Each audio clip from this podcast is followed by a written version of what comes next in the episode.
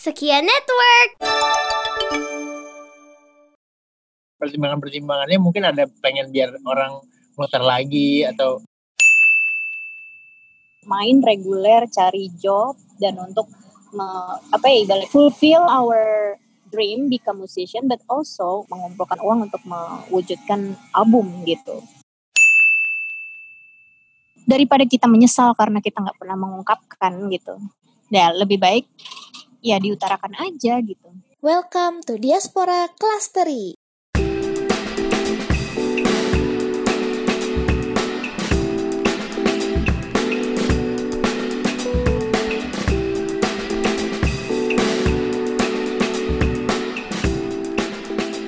Ya pemirsa, kembali lagi ke dalam podcast Diaspora Clustery bersama dengan gue Daniel Pratama di sini. Hari ini gue uh, bintang tamunya nggak cuma satu tapi sepasang. Sepasang musisi yang kalau orang ngomong sekarang itu suaranya sopan banget di telinga. Musiknya tuh adem banget. Oke akustikan banget lah. Salah satu duo paling ikonik di Indonesia saat ini kita langsung aja sapa Endah and Reza. Halo. Hai. Ih, senang sekali loh akhirnya bisa ngobrol di Diaspora Cluster. Wah. Ah, bisa aja, saya nih, saya nih.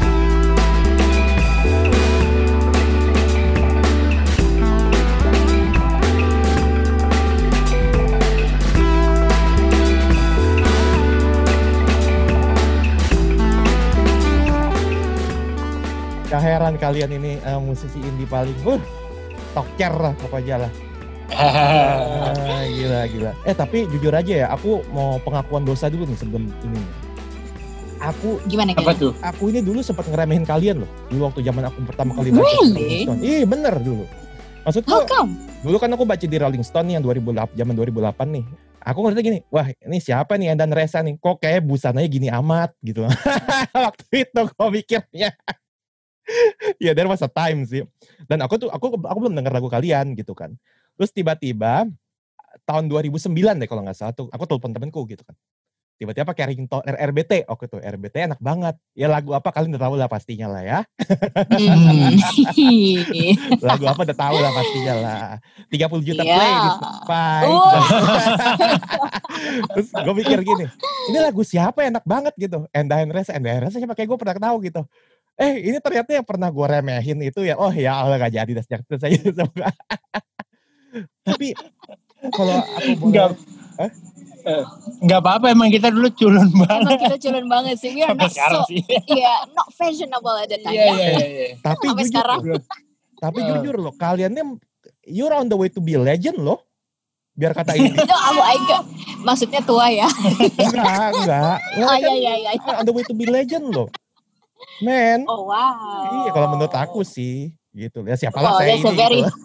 very high compliment Daniel. Thank you so Oke, you're much. Iya, iya. Oh ya Mbak Enda, shout out dulu ya. Kita satu alma- mater loh. Kita satu alma mater loh. Di Oh. UPH. UPH. Iya, Wow, kamu jurusan apa? aku manajemen 2006. Wow, oke.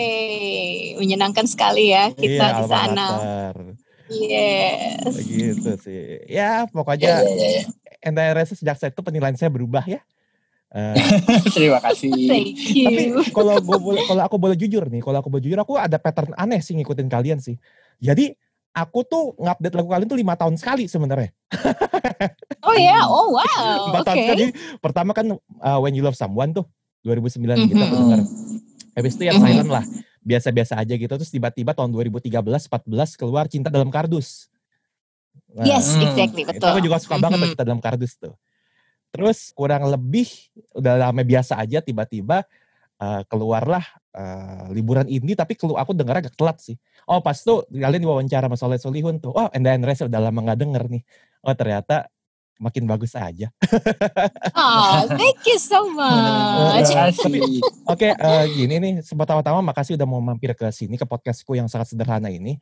Eh, jadi kan podcastku ini kan bertujuannya selain kasih tentang kehidupan orang Indonesia di Jepang, aku juga pengen update tentang Indonesia ke orang Indonesia yang di Jepang nih. Karena kadang-kadang banyak juga nih yang si ini nggak tahu, si ini nggak tahu, si ini nggak tahu. Nah, mungkin Mbak Endah dan Mas Reza bisa memperkenalkan diri sedikit kepada teman-temanku yang di Jepang nih, gitu orang Indonesia yang di Jepang gitu. Iya, kita senang sekali karena bisa menyapa teman-teman di Jepang ya Daniel. Uh, ini satu kesempatan yang sangat menyenangkan karena uh, kita juga bisa tampil di Diaspora Kasteri sama Daniel Pratama dan juga bisa menyapa semua pendengarnya. Untuk yang baru kenal sama Endah Hendresa, kami adalah pasangan suami istri dari Pamurang, Pamulang, Desa Pamulang di Tangerang Selatan ya. Uh, itu selatannya Jakarta by the way, bukan Jakarta Selatan, selatannya Jakarta. Yeah. It's very very far away from South Jakarta. So, ya, jadi kayak uh, kami memang sudah bermusik bersama sejak tahun 2004 jadi ketika kami ngampus, uh, maksudnya saya di UPH dan Resa di Binus, kami udah uh, bikin duo ini dan kemudian uh, eh, 2004 dan 2009 kami keluar album perdana secara nasional melalui label independent The Majors dan di tahun yang sama juga kami menikah. Jadi memang kami uh, pacarannya itu memang dari 2004. Jadi uh, music form us lah ibaratnya ya. Yeah. Jadi ibaratnya kayak memang kami berjumpa di musik dan kemudian jatuh cinta dan kemudian menikah. It's like a dream come true when we live in in music until now gitu. Dan sampai sekarang kami sudah menghasilkan lima album studio.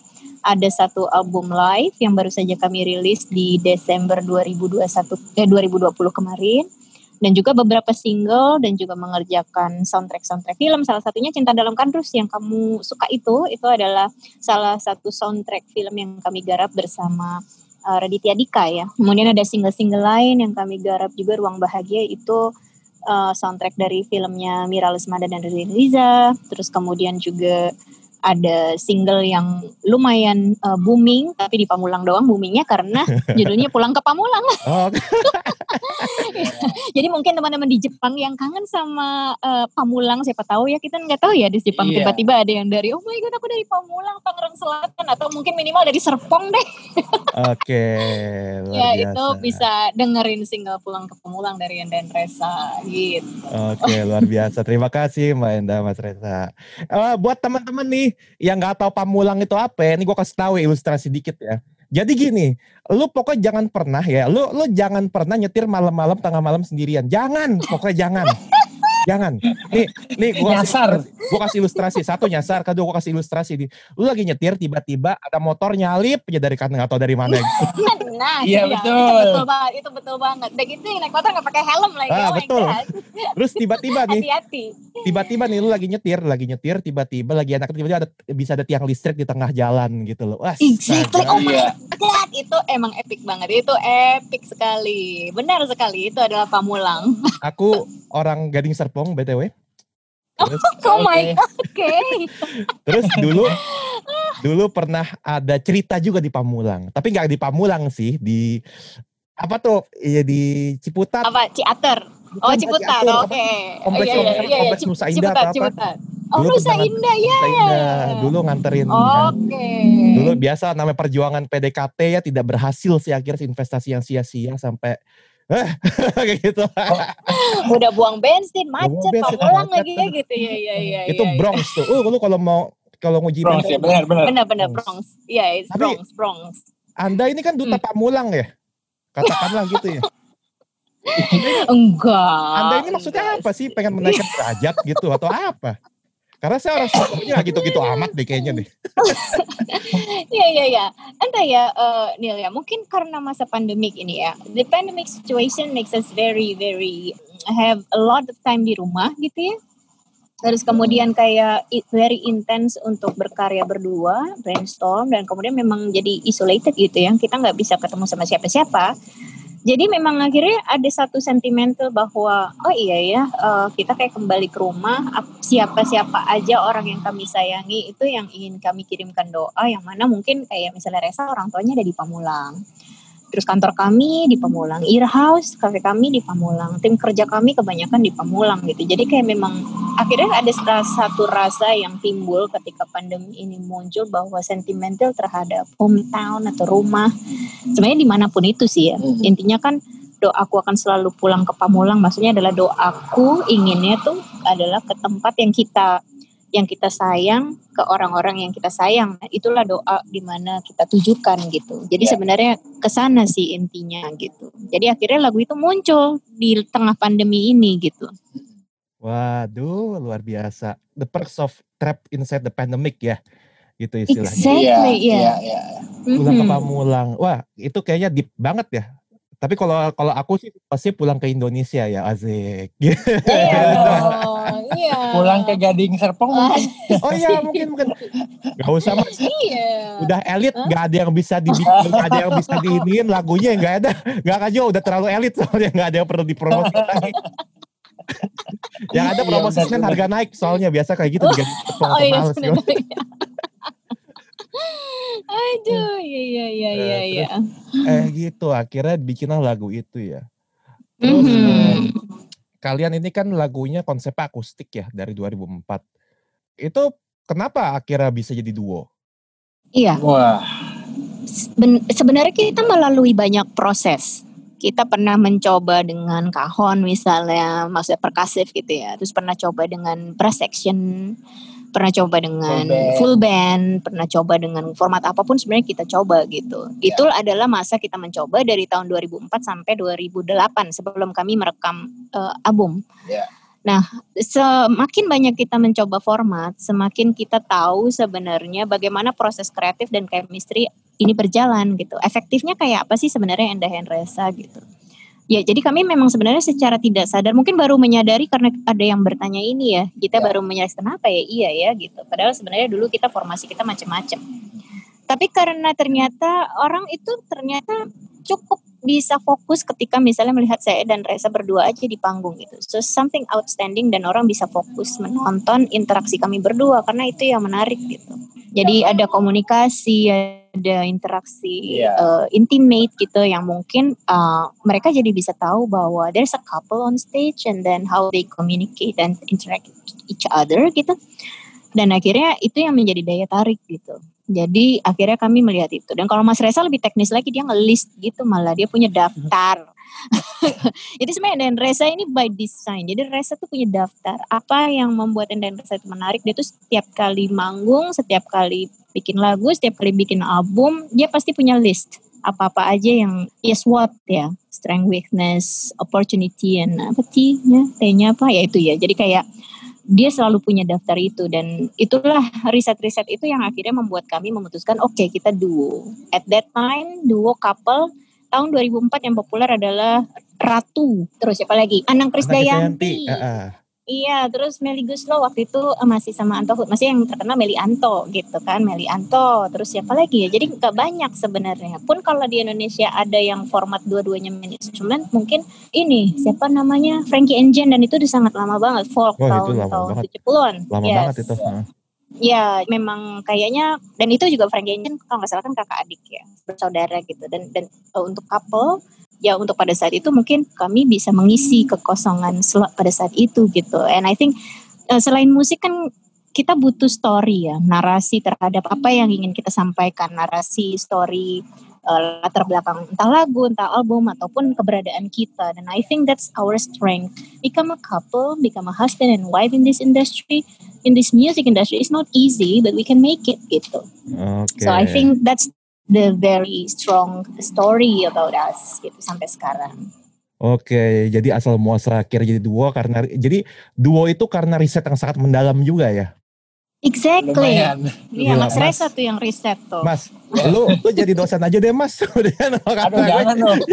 Jadi dosen tuh jadi jadi jadi di belakang layar aja deh Mas. Kayaknya lu Dos- banget deh. Dosen database dan statistik. iya lu kasih. Gila tapi Mas Reza bener ya kemampuan statis kemampuan risetnya tuh ini tokcer tokcer ya bukti apa apakah Endah Reza bisa bertahan sampai sejauh ini karena ada andil risetnya Mas Reza juga? Em, Sebenarnya em, kalau jadi dosen sih belum sih Nil. IPK pas-pasan dulu waktu kuliah.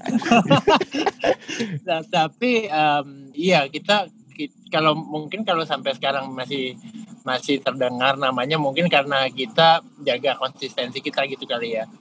Jadi konsistensi setiap misalnya setiap kita rilis lagu gitu. Nah, walaupun mungkin lagu itu nggak jadi anak emas buat eh, orang-orang, tapi yang penting mereka tahu kita masih ada, kita masih bikin karya gitu. Itu sih jadi eh, mungkin nggak sepenuhnya karena ya karena konsistensi kita sih maksudnya kita tetap ada dari dulu sampai sekarang karena kita terus gitu bikin sam- sampai kemarin terakhir pulang ke Pamulang itu gitu. Oke, I see, I see. Nah, ngomong sedikit soal proses kreatif bikin lagu. eh aku kan, aku pengen nanya sih sebenarnya nih, ya beberapa soal lagunya Mas Reza sama Mbak Endah nih. Ya tapi kan karena pengetahuanku musik, pengetahuan musikku terbatas. Kalau istilah katanya anak lawless sih ngerti musik nih saya nih ya, ceritanya gitu kan. Itu aku mau nanya deh, kenapa sih kok lagunya pendek-pendek sih? Dua menit, tiga menit gitu, emang sengaja atau apa sih?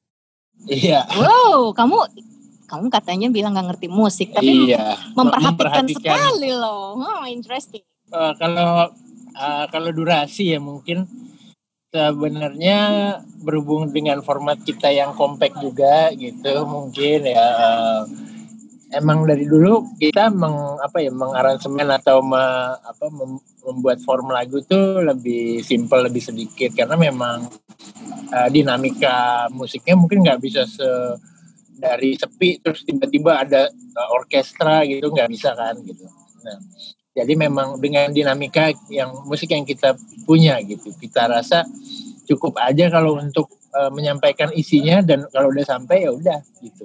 Oke, Dan- simpel juga ya. Uh, uh, uh, uh, dan dan untuk menyampaikan isi itu sebenarnya durasi yang diperlukan ya macam-macam sih. Ada yang kan ada lagu lagu yang sebenarnya durasinya pendek tapi terdengar panjang gitu atau sebaliknya panjang tapi terdengar pendek gitu. Nah sebenarnya lagu kita di tiga menit sampai empat menit kurang lebih sih gitu. Da- dan dan itu juga yang apa ya pertimbangan pertimbangannya mungkin ada pengen biar orang muter lagi atau orang misalnya kalau suka kalau belum bisa setel lagi sampai sampai mereka dapat poinnya apa sih nih eh, Mbak Endah ngomong apa sih gitu misalnya. Kayak gitu sih. Jadi ada ada pertimbangan-pertimbangan gitunya juga ada gitu. Tapi mostly lebih ke apa yang kita mau sampaikan itu sudah terdeliver dalam durasi 3 menit 4 menit itu gitu. Kurang lebih gitu sih. Hmm, Oke, wah lumayan. Simpel juga ya kaliannya. Sudah minimalis, berdua saja. Lagu juga ringan, wah, luar biasa deh. Pokoknya, pokoknya gini aja deh teman-teman ya buat pemirsa. Intinya gini aja deh, mau lagu ya cuma dua menit, satu menit, pokoknya bagus. Dengerin aja ya udah. gitu. terima kasih Thank you. Iya, iya, Nah. iya. Kan akhirnya kan tadi udah cerita nih tentang bagaimana pembentukannya segala macam. Nah, kalau misal panggungan awal-awal struggle kayak gimana sih dulu? wah awal-awal ya gimana kan Awal-awal sih struggle-nya adalah sebenarnya kita bermain musik itu cukup realistis sebenarnya Daniel.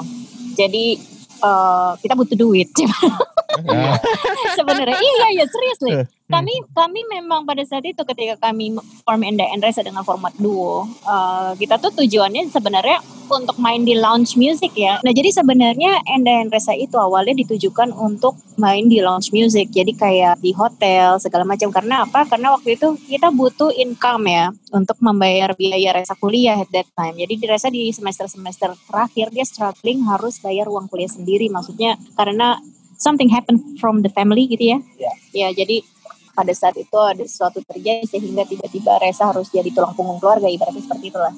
Dan kemudian memang kita harus struggling dari tahun 2004 sampai 2008 itu main reguler, cari job dan untuk me- apa ya ibarat fulfill our dream become musician but also mengumpulkan uang untuk mewujudkan album gitu. Jadi memang di situlah yang rasanya banyak up and down gitu ya. Di satu sisi kita harus ya Reza dalam dalam situasi harus menyelesaikan kuliah, pulang kita pulang dini hari dan kemudian harus bangun cuman cuman berapa jam tidur dan harus bangun untuk kayak ke kampus lagi. Terus kemudian kita harus cari job sebanyak-banyaknya gitu, mencari uang. Tapi di satu sisi emang akhirnya album itu jadi satu tujuan gitu ya karena kita harus bisa deliver karya kita sendiri karena itu yang kita cita-citakan sebenarnya gitu ya dan dan itu kita mengalami seperti kayak tidur sedikit ya karena harus main hampir setiap hari kita harus main di kafe dan di event kemudian juga kita kita harus memilih antara mau beli komputer atau mau merit Iya, gitu. jadi duit, duit yang kekumpul bertahun-tahun kita harus pikirkan ini harusnya tahun 2008 nah, kita harusnya duit itu udah kekumpul buat resepsi gitu ya. Tapi kemudian kita memilih untuk beli perangkat komputer karena kalau nggak saat itu nggak akan ada kesempatan lagi berarti. Now or never. gitu. Jadi kayak kita udah punya satu timeline dan kalau ini nggak terjadi ya udah kita akan selamanya jadi musisi kafe kafe yang sebenarnya itu nggak apa-apa gitu. Cuman ya I think somehow ada sebuah feeling bahwa now or never gitu. Terus kemudian ada satu momen di mana kita ditolak dengan label ya. Iya. Mau label major label, independent label tidak ada yang menerima kita.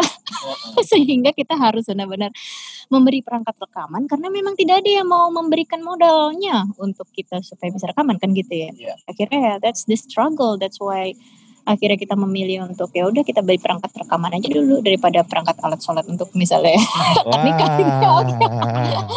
ya udah jadi akhirnya ya udah oke kita kita uh, wujudkan dulu mimpi kita and then uh, kita menikah habis. Itu pun juga nggak masalah dengan dengan segenap apa pun itu. Yang penting kan kita udah berusaha yang terbaik untuk mewujudkan impi, impian kita gitu pada saat itu. Dan untungnya di tahun 2008 itu ketika kita approach the majors, the majors independent label yang jadi payung untuk banyak musisi indie di Indonesia, mereka menerima kami. Tapi itu pun juga dengan beberapa syarat kayak sound harus bagus, harus cover albumnya harus gimana dan itu kami akhirnya harus rombak dan harus beli perangkat-perangkat rekaman karena itu karena demand dari uh, the majors bahwa ya memang kita musisi independen but kita juga harus bisa mengejar standar kualitas yang yang bagus gitu jadi tidak ada excuse dengan kita sebagai musisi independen jadi kita bisa ibaratnya mengesampingkan hal-hal teknis yang sebenarnya bisa kita maksimalkan itu sebenarnya ya di situlah kita berdarah-darah belajar dan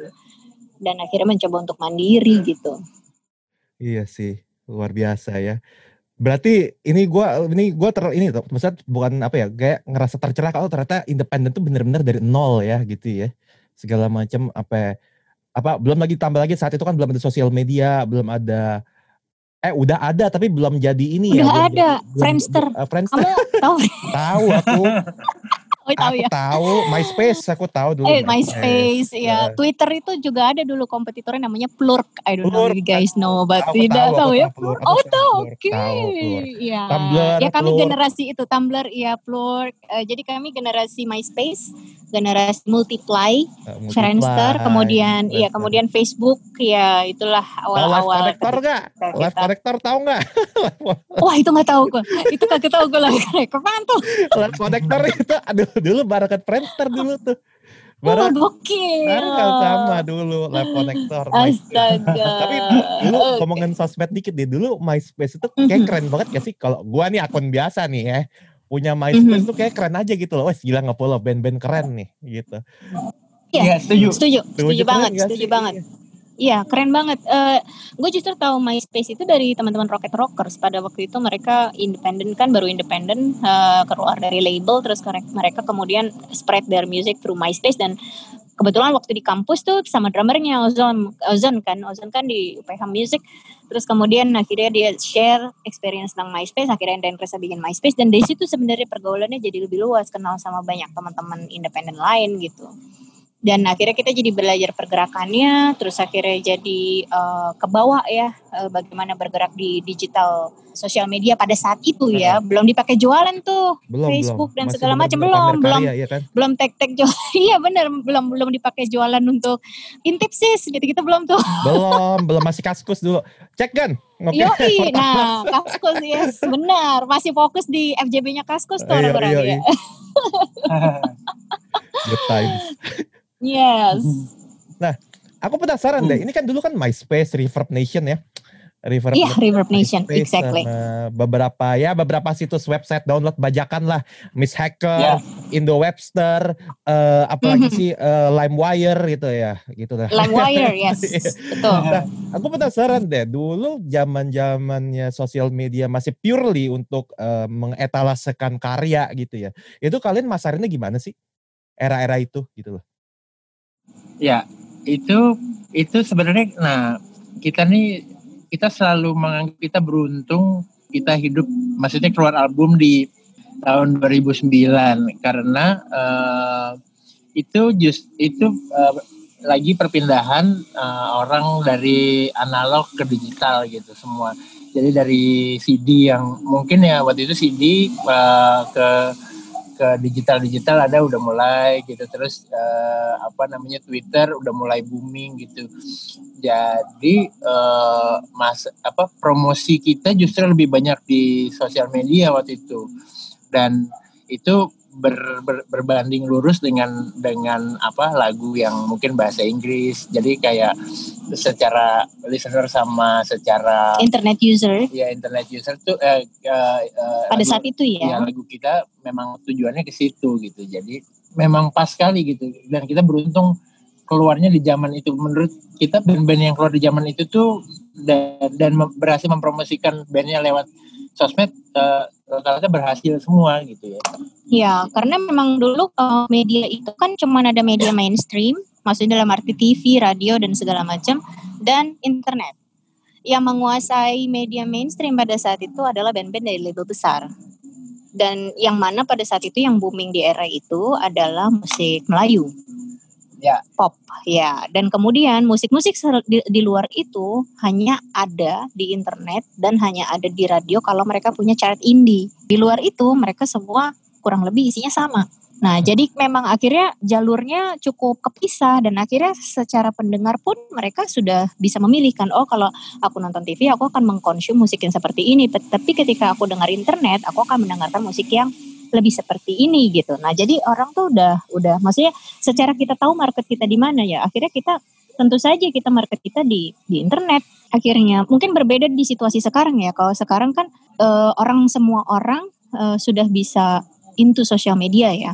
Udah bisa mempergunakan itu. Jadi memang jauh lebih sulit sebenarnya keadaan sekarang karena uh, semua orang akhirnya bisa mempergunakan sosial media dan dan akhirnya juga harus lebih tahu mengerucutkan lagi sosial mana yang cocok, terus kemudian harus nge-grab attentionnya harus lebih intens. Nah kalau dulu justru lebih jelas gitu. Iya.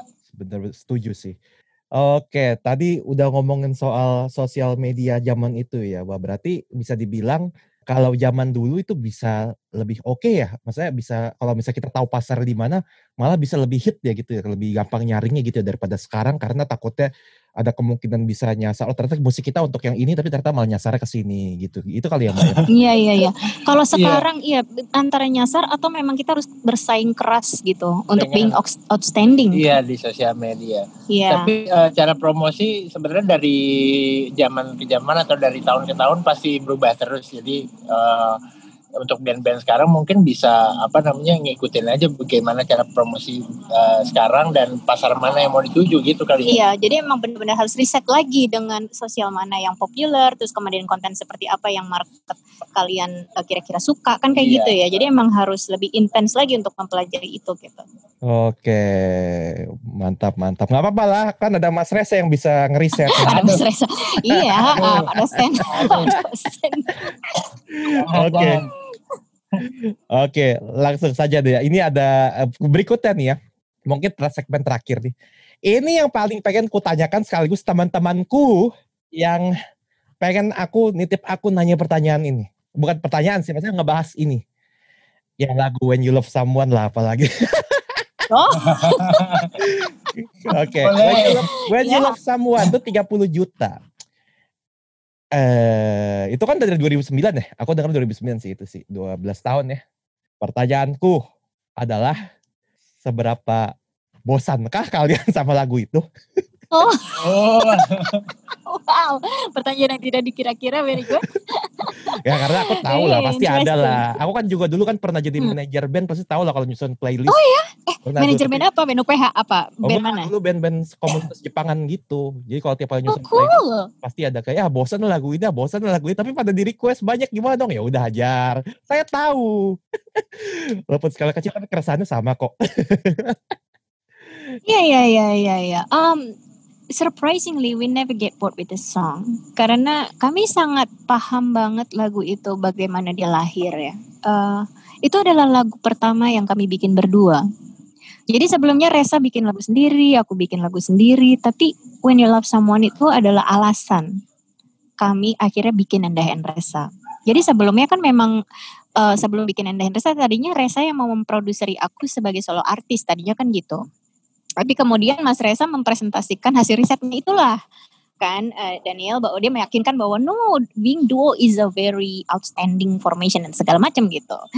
Dan akhirnya uh, lahirlah si When Someone ini sebagai bentuk pertama kolaborasi kami berdua. Jadi kayak aku dan Reza bikin lagu bareng dan lahirnya si When Someone ini. Jadi uh, dan itu tahun 2004. Jadi sebenarnya lagu ini sangat lama dan dia menjadi alasan kuat kenapa kita bersama hingga saat ini. Jadi kalau misalnya emang lagu itu banyak di request dan kami harus mainkan, kita akan selalu keinget momen-momen bagaimana lagu itu lahir. Dan sebenarnya karena format kita berdua doang ya, kita sangat fleksibel banget untuk mengaransemen di atas panggung gitu. Mau kayak apa nih lagu ini di deliver? Temponya dicepetin kah? Atau lebih dibeletin? Atau misalnya di tengah-tengah ada improvisasi? Atau mau gimana tuh bebas banget. That's why we never get bored with the song. Oh, Gitu. Oke. Yes. Oh, romantis banget. No. Iya iya iya iya. Jadi memang kalau di apa ya em, memori yang menjadi alasan kami untuk tidak bosan dengan lagu dan kemudian bagaimana kami bisa mengaransemen untuk mengatasi mungkin repetition ya lagu itu gitu dan ketika itu bosan sa- aku yakin bukan karena lagunya but the way we play it bagaimana kami memainkannya jadi lagu itu sebenarnya kita kita percaya banget bahwa semua lagu itu bagus. Lagu-lagu orang yang suka kita mainin pun bagus. Yang bikin boring adalah cara kita mainin. Semakin kita punya kreativitas dan semakin kita punya spontanitas yang kita bisa eksekusi gitu ya. Itulah pentingnya makanya latihan jamming atau latihan teknik gitu. Untuk ketika di atas panggung kita bisa mengeksekusi ada ide spontan apa yang lahir untuk membuat lagu itu berbeda gitu. Atau misalnya fulfill our emotion and our excitement at the present time gitu jadi sebenarnya itu sebenarnya eh, strateginya dan dan it's a very sentimental song and we'll never get bored dan kami justru malah merasa sangat berhutang budi sama lagu ini gitu. So kalau misalnya lagu ini adalah orang, kami akan ingin memainkannya seperti bentuk terima kasih terus gitu. Karena dia adalah orang yang berjasa berarti gitu ya, yang sudah membawa kami hingga saat ini. Tapi nggak ke mana-mana membawanya di Pamulang aja. Menaikkan derajat pamulang gara-gara ada iya. Iya, iya, sekarang. betul, betul. Tapi aku penasaran deh, emang the story behind-nya seromantis itukah? Enggak. Sorry to say. Itu yang selalu aku karena eh oke oke this this is this song Oke okay, oke oke. this song is always this song is always triggering people's theater of mind you know Oh iya iya. Oh iya, oke. ya termasuk aku Like what? Like what? Kayak Iya, gimana? termasuk aku dulu zaman-zaman ya lagu Sama yang di Ciputat. cipta- cewek boleh beda tapi lagu tetap satu. Oh wow, nice. Nggak, tapi tapi gitu. Jadi kayak misalnya theater of mind-nya gitu kan kadang-kadang kayak temanku nih ih kalau tiap kali denger lagu When You Love Someone tuh kalau lagi hujan tuh kayak adem gitu ya. Kayak berasa pengen nyender palanya ke bahu orang tapi nggak ada orangnya gitu kan. Kocak kan itu ya. Atau kalau yang romantis banget tuh kalau misalnya kayak lagi mau ngelamar lah, lagi mau nembak cewek, oh time nembak cewek itu soundtrack banyak orang gitu loh. Tapi penasaran apa sih romantis itu gitu loh maksudnya gitu. Mm, mm. Hmm. Iya iya iya iya. Nah, eh, kalau misalnya mau jujur gitu ya, latar belakang lagu itu i- it's not about us. Lagu itu sebenarnya bukan men- mencerminkan kami berdua bukan gitu. Tapi sebenarnya itu adalah kisah seorang teman gitu yang dia memang harus menyadari kenyataan bahwa dia lose the chance. Dia dia kehilangan kesempatan itu gitu. Jadi dia menyesal karena dia ketika dia menemukan kesempatan yang baik untuk mengutarakan ternyata kesempatan itu hilang gitu dan ketika dia cerita gitu aku akhirnya merasa bahwa oh ini adalah satu hal yang yang bisa aku tulis dalam sebuah lagu gitu Relate ya. dan relate gitu dan ketika itu apa namanya seorang perempuan yang bicara gitu ya bahwa sebenarnya it's okay untuk seorang perempuan. Misalnya pada saat itu kan ketika perempuan mengutarakan duluan kesannya kayak ih murahan banget pada saat itu. Ya aku mungkin sekarang eranya berbeda gitu. Cuma sebenarnya menurut aku baik perempuan maupun laki-laki um, it's okay to say uh, that you want him or her to be with you or you love him or her gitu ya.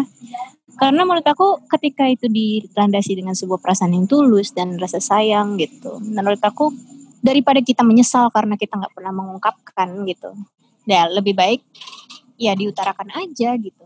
Dan akhirnya aku juga melihat gitu ketika misalnya memang ternyata eh, entah resultnya gitu ya apakah ternyata ditolak atau memang nggak jadian atau gimana. But at least you've tried. Oke. gitu sih sebenarnya ya. Itu sih jiwa-jiwa remaja saya bergejolak lagi padahal umur berapa Nah, kan, iya kan, iya kan, gitu.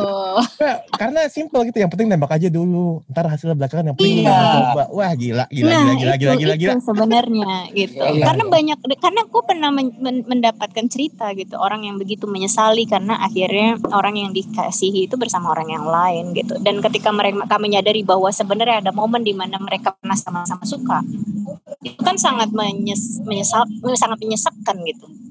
Dan it's true, it's a true story basically. oke wah gila terjawab sudah ya buat teman-teman saya yang dengerin nah inilah jawaban dari Semoga ya. semoga ya ya walaupun gak romantis tapi romantis juga loh hitungannya itu setidaknya encourage Iya, gitu iya, ya iya sih. gitu. Yeah, it's a romance song. Iya, Apa, it's a romantic song. It's a Iya, iya, song. iya. But it's not about us ya. Iya. Karena Nah, kalau buat, kita ka- buat kalian juga nggak apa-apa kok buat kalian juga nggak apa-apa santai Iya, iya, iya, iya. Iya. Nah, oke. Pertanyaan terakhir dari segi musik deh. Kalian ya jujur aja nih. Kan udah sampai ke sini nih dan kalian punya satu eh, Mas dari lagu itu gitu kan. Eh, Kalian pernah nggak sih dengan lagu itu kan meledak banget ya. Pernah nggak sih takut jadi one hit wonder? Oh. Actually, Daniel kita tutup dulu ya, mikir dulu boleh. Maaf lah, maaf lah. Pertanyaan lo gila banget. enggak, enggak, enggak, enggak, enggak, enggak. Pertanyaan lo gila banget. Bercanda, bercanda, bercanda. Karena saking susahnya pertanyaannya jadi enggak, kita kita mikir dulu. Enggak, enggak, enggak, enggak. Saking Iya, iya, saking kerennya. Iya, it, it is a very critical question ya. Iya. Sangat kritis sekali. Eh, kita nggak pernah takut karena buat kami membuat musik adalah pekerjaan seumur hidup. Iya. Jadi memang buat kami biasa-biasa aja ketika misalnya kita bikin dan nggak hits, ketika kita bikin nggak hits ya buat kami it's, it's it's not the only matters gitu. Jadi itu sebenarnya ke- hanya keberuntungan aja misalnya kayak When You Love Someone gitu ya. Mm-mm. Dan buat kami sih bikin musik sama sekali nggak ada beban bahwa kita harus mengulang kesuksesan lagu itu nggak ada sama sekali. Yang kita lakukan adalah bagaimana kita membuat lagu yang berbeda, terdengar berbeda dari yang sebelumnya dan selalu seperti itu gitu. Kalau kalau gua mungkin ini kali ya ya. Lebih ke apa ya? Challenge ya. Jadi kayak gimana caranya untuk bikin When You Love Someone lagi di era sekarang tapi nggak sama gitu. Jadi eh, kalau ki- kita bisa mengulang mengulang dengan formula yang sama lagu melo atau apa gitu bisa mungkin dan itu sangat mudah kali mungkin ya. Kalau buat gue pribadi sih sebenarnya lebih challenge-nya gimana caranya kita bikin another hit maybe gitu yang yang sekuat You Love Someone gitu. Kita well, ya we'll keep trying gitu ya Ya. sampai sampai sampai sampai kemarin lumayan ternyata pulang ke Pamulang responnya uh, positif dan dan bagus bagus banget ya atau mungkin di Pamulang aja gue nggak tahu Iya iya iya. Terus sempat ada liburan indie juga. liburan ini jadi jadi kita kita terus dan challenge itu membuat kita tetap berkarya uh, terus gitu walaupun jadi uh, dan nggak terlalu masalah kalaupun lagu itu mungkin nggak sekuat When You Love Someone atau seviral When You Love Someone nggak masalah Tapi, uh, orang mau dengerin When You Love Someone lagi juga. Buat kita it's apa ya plus ya plus banget gitu. Kita rilis album uh, lagu baru untuk uh, orang uh, dengerin back katalog kita gitu When You Love Someone gitu. Itu nggak masalah banget gitu. Cuman menarik sih challenge-nya untuk untuk gimana caranya bikin karya yang lebih bagus lagi lebih bagus lagi dan terus terus gitu dan karena kita senang juga ya ya jadi menyenangkan aja Oke, luar biasa. Wah, thank you jawabannya loh Mas Mbak. Aku mbak jadi kagak enak nanya gitu. enggak enggak Eh nggak enggak apa-apa. ini seru maksud Ini gue seru. pertanyaan lu bagus banget makanya gue mesti mikir dulu tadi Iya iya iya iya dan dan menurut aku ini adalah satu apa ya membuka wacana mungkin buat kita juga gitu dan menyadari bahwa iya ya kita udah sejauh ini When You Love Someone dari 2004 sampai sekarang dan mungkin kalau misalnya aku sama Mas Reza jadi menyadari gitu loh maksudnya through this question bahwa iya ya kita sama sekali nggak ada tuh rasa desperate atau rasa putus asa ketika Iya. lagu-lagu kita tidak bisa sekuat itu gitu karena I think because we love music gitu dan kita jadi kayak nggak terlalu memikirkan hal-hal seperti itu gitu loh. It's kind of a bonus aja gitu ketika misalnya oh ada lagu yang kemudian bisa hits dan segala macam gitu. But the the reason why we we play music until now and we make music until now is because we love it so much. Oke, luar biasa. Intinya adalah cinta terhadap musik ya. Luar biasa terhadap karya. Pokoknya pokoknya apa pun karya termasuk gue juga berkarya, gue juga cinta podcast, maka gue berkarya biarpun. Nah, itulah gitu. cool. Yang Cool penting banget, goal gue selain selain podcast gue maju, amin, adalah supaya nama gue bisa muncul, supaya nama gue bisa muncul di lagu liburan ini 2030 aja. Uh, mantap. kan ada 2020 nih liburan di 2030 ada lah bisa lah masukin nama gue. ya amin aja, amin aja intinya amin buat kita. Amin. Lah, semoga Iya iya iya iya iya. Oke, eh, sebelum kita tutup, Mas sama Mbak ada ini gak sih eh, sekedar salam atau pesan-pesan buat teman-teman Indonesia di Jepang gitu? Wah, semoga kita ber- bisa berjumpa di satu saat ya. Setelah pandemi selesai, pengen banget untuk ketemu teman-teman di Jepang dan menyanyikan langsung eh, karya-karya kita di depan teman-teman ya.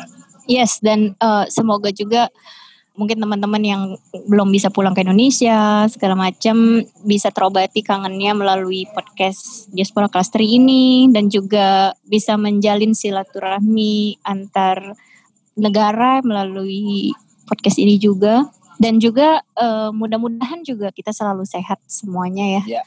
Ya, mudah-mudahan kita bisa ke sana atau kalian bisa ke sini. Gear Earhouse ya.